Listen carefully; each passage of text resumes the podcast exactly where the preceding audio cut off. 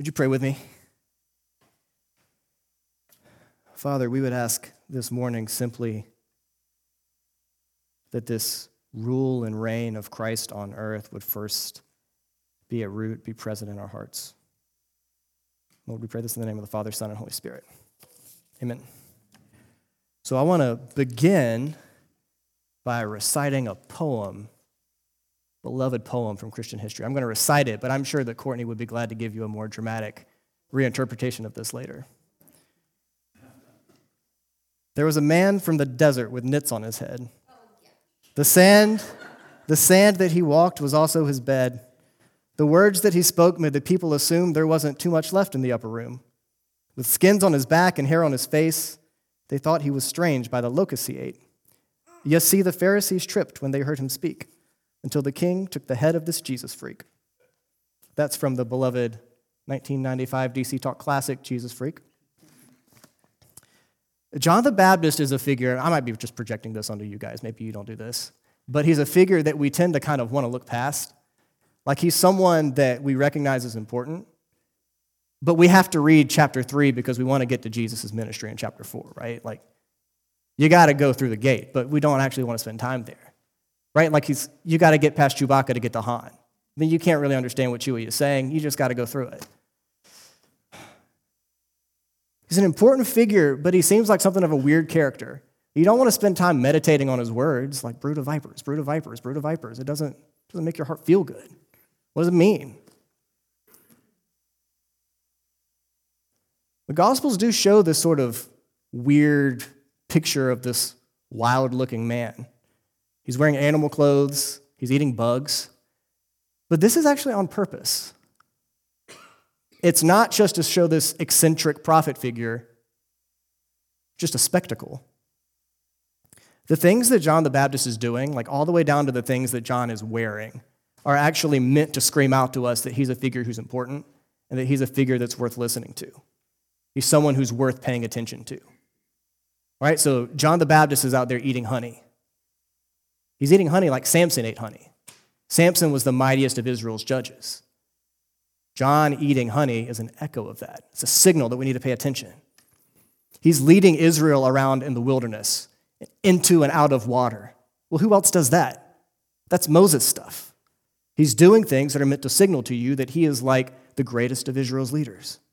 You don't see it in Matthew's gospel, but you see it in Luke, where his birth, John is born to old, childless parents who have a hard time believing the promise that is given to them that they're going to have a child. Sounds a lot like Abraham and Sarah waiting for Isaac. And the way that you see him dressed here is exactly the way that Elijah is dressed in 2 Kings chapter 1.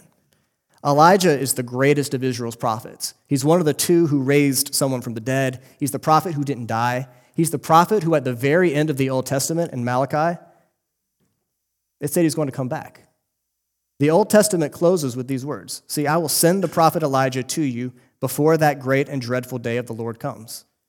He will turn the hearts of the parents to their children, the hearts of the children to their parents, or else I will come and strike the land with total destruction. So it's no wonder that when this guy is out there basically embodying this greatest hits mix of all of Israel's leaders, that people go out to see him. Especially if he really is coming back as this Elijah that he's sort of dressed up as then his appearance is going to be the harbinger of something greater that's yet to come. So they're looking and they're saying that these are signs. Either this is a complete spoof or something is happening, and we need to be there to see it. No wonder why people are going out there to see him and even to be baptized by him. And so, my point in just bringing us into this story in this way is just to say what John says, bizarre as it may often sound to our ears, is worth listening to even worth meditating on. Repent, for the kingdom of heaven is at hand. What I actually want us to do, though, first, before we even meditate on that message, is to just spend some time thinking about where he is. He's in the wilderness. That's something, that by itself is something that we can easily look past. We can miss the importance of it, but I want us to dwell on that for just a little bit. In the Old Testament, the wilderness is frequently this place where God puts Israel to the test. It's a place of trial. So think of Israel in the wilderness. um, when they're learning to depend on God for food and learning to depend on God for water. They get hungry, they get thirsty, and they begin complaining, and time and time again, God provides. He provides, they complain, He provides, they complain. This wilderness experience is a time of testing. Or you could think about Israel in the wilderness at Mount Sinai when they are learning to wait on God, learning to wait to receive His instruction, learning to wait in obedience to Him. You think about the golden calf incident, you see how they could fail at those tests. Or you could think about Israel again in the wilderness, wandering for 40 years, learning to wait to depend on God's protection after fear had kept them from entering the promised land the first time. So, this idea of the wilderness shows up in Israel's history over and over again, a time of testing. So, the prophets, and Isaiah in particular, are going to take that picture of the wilderness as a time of trial, and they're going to use it to talk about the exile. They're going to use that to talk about another wandering that Israel is going to have to go through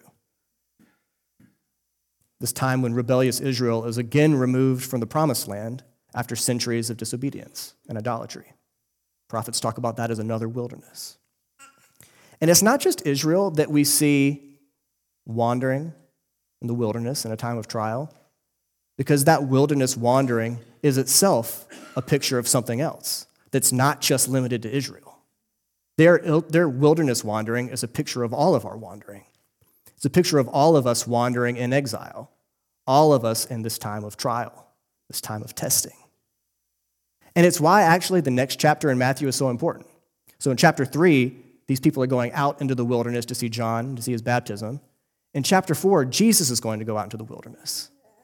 He's going to go for 40 days and 40 nights without food or water, and he's going to be tested. He's going to be tempted by Satan in the wilderness.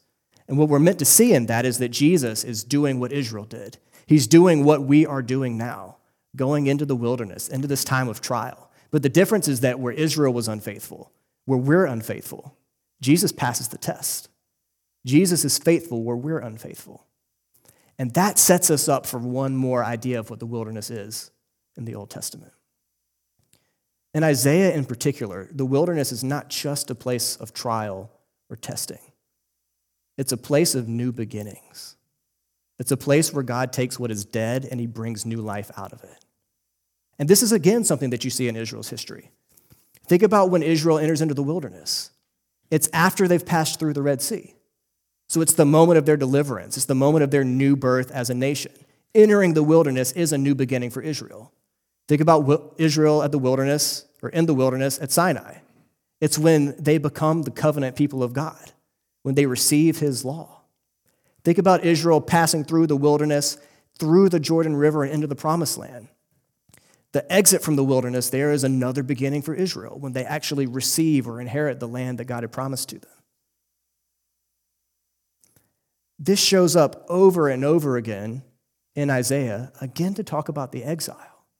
Because what he wants to say to the people of Israel is that this wilderness time that you're going to go through, this time that feels like it's punishment because of your disobedience is also a time of new beginning.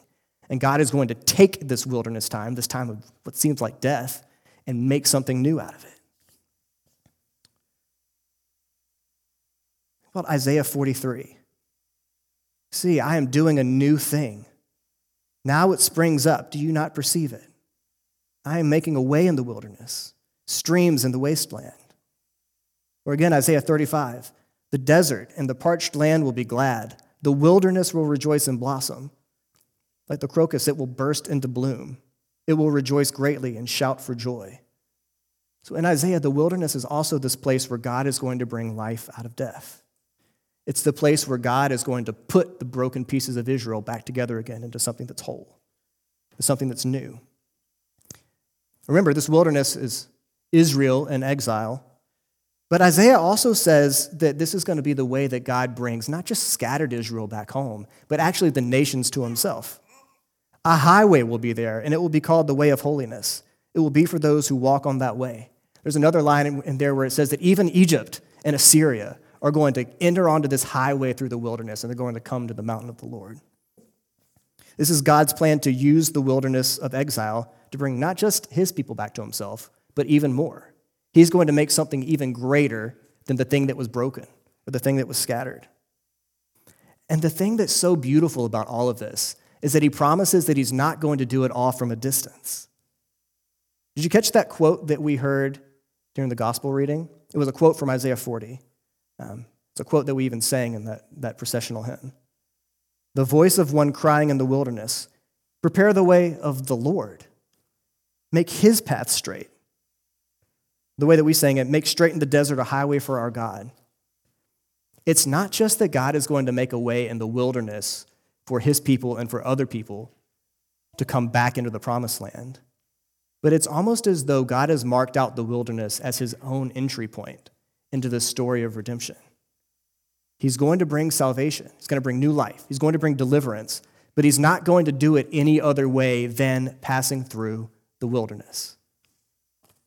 So it's almost like in Isaiah, this wilderness is like a sort of holy intersection. So exiled Israel is coming back home on this highway in the wilderness. People from foreign lands are streaming in with them through that wilderness to, to Zion. But even God himself is barreling down the highway on a beeline straight to this deliverance that he has promised. The wilderness itself is not Zion. The wilderness is not the destination, but it is the place where God is going to join his people where he's going to join Israel, but not just Israel, all of those who will come to him. It's where he's going to join those people and lead them into this new life, into this rest in his promised land, into Zion. You can actually see this play out in Jesus' own life and death. Because Jesus himself is going to walk this highway to Zion, to Jerusalem, with his followers. And at Jerusalem, he's going to enter into the great wilderness. He's going to go into death. But out of that death, out of that tomb, God is going to bring forth new life. And this new life is then the life that's offered to us. So you see how the story of God coming into the wilderness and making something new is not just an image, it's actually what Jesus does. It's what God is doing. When you think about all the different ways that this shows up in the Old Testament, it's not hard to believe that all of these people would come out of all of Judea to be baptized, into the wilderness even. It's because they're longing to see the fulfillment of those promises. They've seen glimpses of the flourishing that Isaiah had pointed to, but they hadn't seen it yet in its fullness. And Isaiah had promised something more too an anointed king from David's line who was going to come and rule justly, to give Israel total safety from its enemies. I think that, among other things, is what John is announcing when he says, Repent, for the kingdom of heaven is at hand. We read this in our Isaiah reading.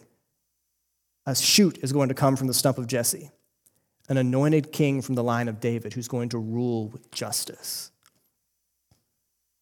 He's going to be the one on whom the Spirit rests. He's going to judge justly, he's going to deal in righteousness. And his reign is going to bring peace and justice and prosperity. So, swords are going to be beaten into plowshares, it says in Isaiah 2. Lions will dwell with lambs, we read in our Isaiah reading today. God's people are going to live in abundance instead of a desert wasteland. And that's something of Jesus' rule that you see. Kind of breaks out a little bit in the miracles. You see it too in the ways that he, that he rebukes the religious leaders. But something that Jesus makes abundantly clear is that this, this reign that he is bringing, this rule that he's bringing, isn't going to begin with this sort of like overthrow of Rome or some sort of reordering of society. It's going to begin in the wilderness his death. Or instead of overthrowing Rome, he's going to overthrow the power of sin and death. And it's going to spread as this new wilderness life that comes out of his own death and resurrection takes root in the hearts and in the lives of the people who follow him. And as it grows there, like a, like a tiny little seed that's going to grow into the biggest plant in the garden, or like a little bit of yeast that's going to leaven the whole loaf. That, that idea that this is the way that the Messiah's reign is going to take place, going to take root. Sounds familiar to us because we talk about it, you know, enough. It would have been probably dismaying for the people who heard it because they were probably looking for the yoke of Rome to be thrown off their shoulders, right? They wanted Israel to rule Israel. They thought that that's what the Messiah was going to do for them.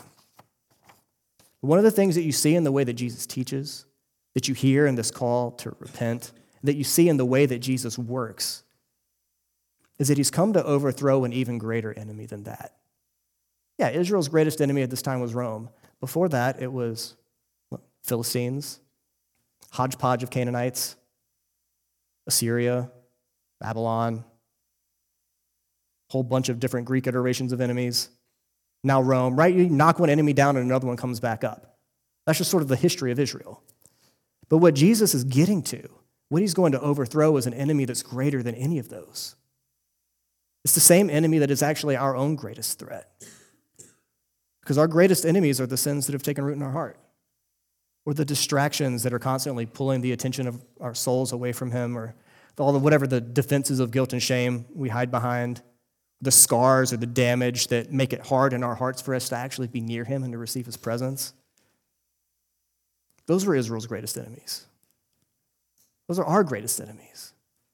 It's because those are the things that will actually shrivel or shrink our capacity for joy in the Lord, or shrivel our desire to know Him and to be in His presence. Or another way to describe all of those things, if you want to use the language that we've got from John, these are the wilderness places of the heart. Those are the waste places. Those are the dry desert places where it feels like nothing will grow, like nothing can take root, like nothing can live. Those are the places where Jesus promises that his rule and his reign will take place. So, my prayer for us during this Advent season is that we will know the rule and the reign of Christ in our hearts, especially in those places that feel like they are the waste places, especially in those wilderness places. I think that's a big part of what John is getting at when he calls people to repent. I found it almost a little bit frustrating that John didn't say, repent of this thing or repent by doing this. Simply just gives this universal call to repent. And the only response that you see is that people confess their sins and receive his baptism. And they do it in anticipation of this one that John says is coming, the one who's coming with spirit and with fire. And that reminded me of one more story of Israel in the wilderness. There's this, this time when Israel has been complaining yet again, and so God responds by sending these fiery serpents, these venomous snakes, into the midst of Israel's camp, and people are dying. But God makes a way for deliverance from, for them. He says, Make a bronze serpent, put it up on a pole, and lift it up. The means of salvation for you is simply to stop looking at yourself and to look up at that thing. Look up. Look away from yourself and look at that authors of the New Testament will over and over lay that picture over this picture of Jesus on the cross. Because in this Jesus on the cross, God has made a way for deliverance, a way for salvation. And the call to repent is, in a lot of ways, simply a call for us to look away from ourselves, to look away from the things that we would want to hide, to look away from the sin that would ensnare us or entangle us, call to look away even from our good works that we would try to hide behind or behind the money or whatever else, like false salvation we would build for ourselves. It's a call to look away from those things and to simply look at Him on the cross and know that He is the only shelter that is there for you. He is the way that God has made for our salvation. What's so beautiful about this is that it's not just a shield from judgment that Jesus gives us. Like John says, he's coming with the Spirit and with fire. And that same Spirit that same fire that will come to destroy the evil that God hates is also a spirit and a fire that will purify the repentant hearts of the people who would follow him. That's the good news for the wilderness places in your heart. This call to repent is not a call for you to resuscitate yourself. You can't make peace in your own heart. If we're going to borrow some of the imagery from Isaiah 11 that we read earlier, you can't make the lion and the lamb dwell together in your heart. Your desires are at war within you, and you can't calm them down. You can't tear down whatever calloused walls of protection you've built for yourself that you want to hide behind. The things that would guard you, the things that your guilt and shame cause you to flee behind. You can't tear those things down, even though they're the things that stand between you and the grace of God. You can't bring to life the places in your heart that are dead. You can't heal the places in your heart where you are damaged.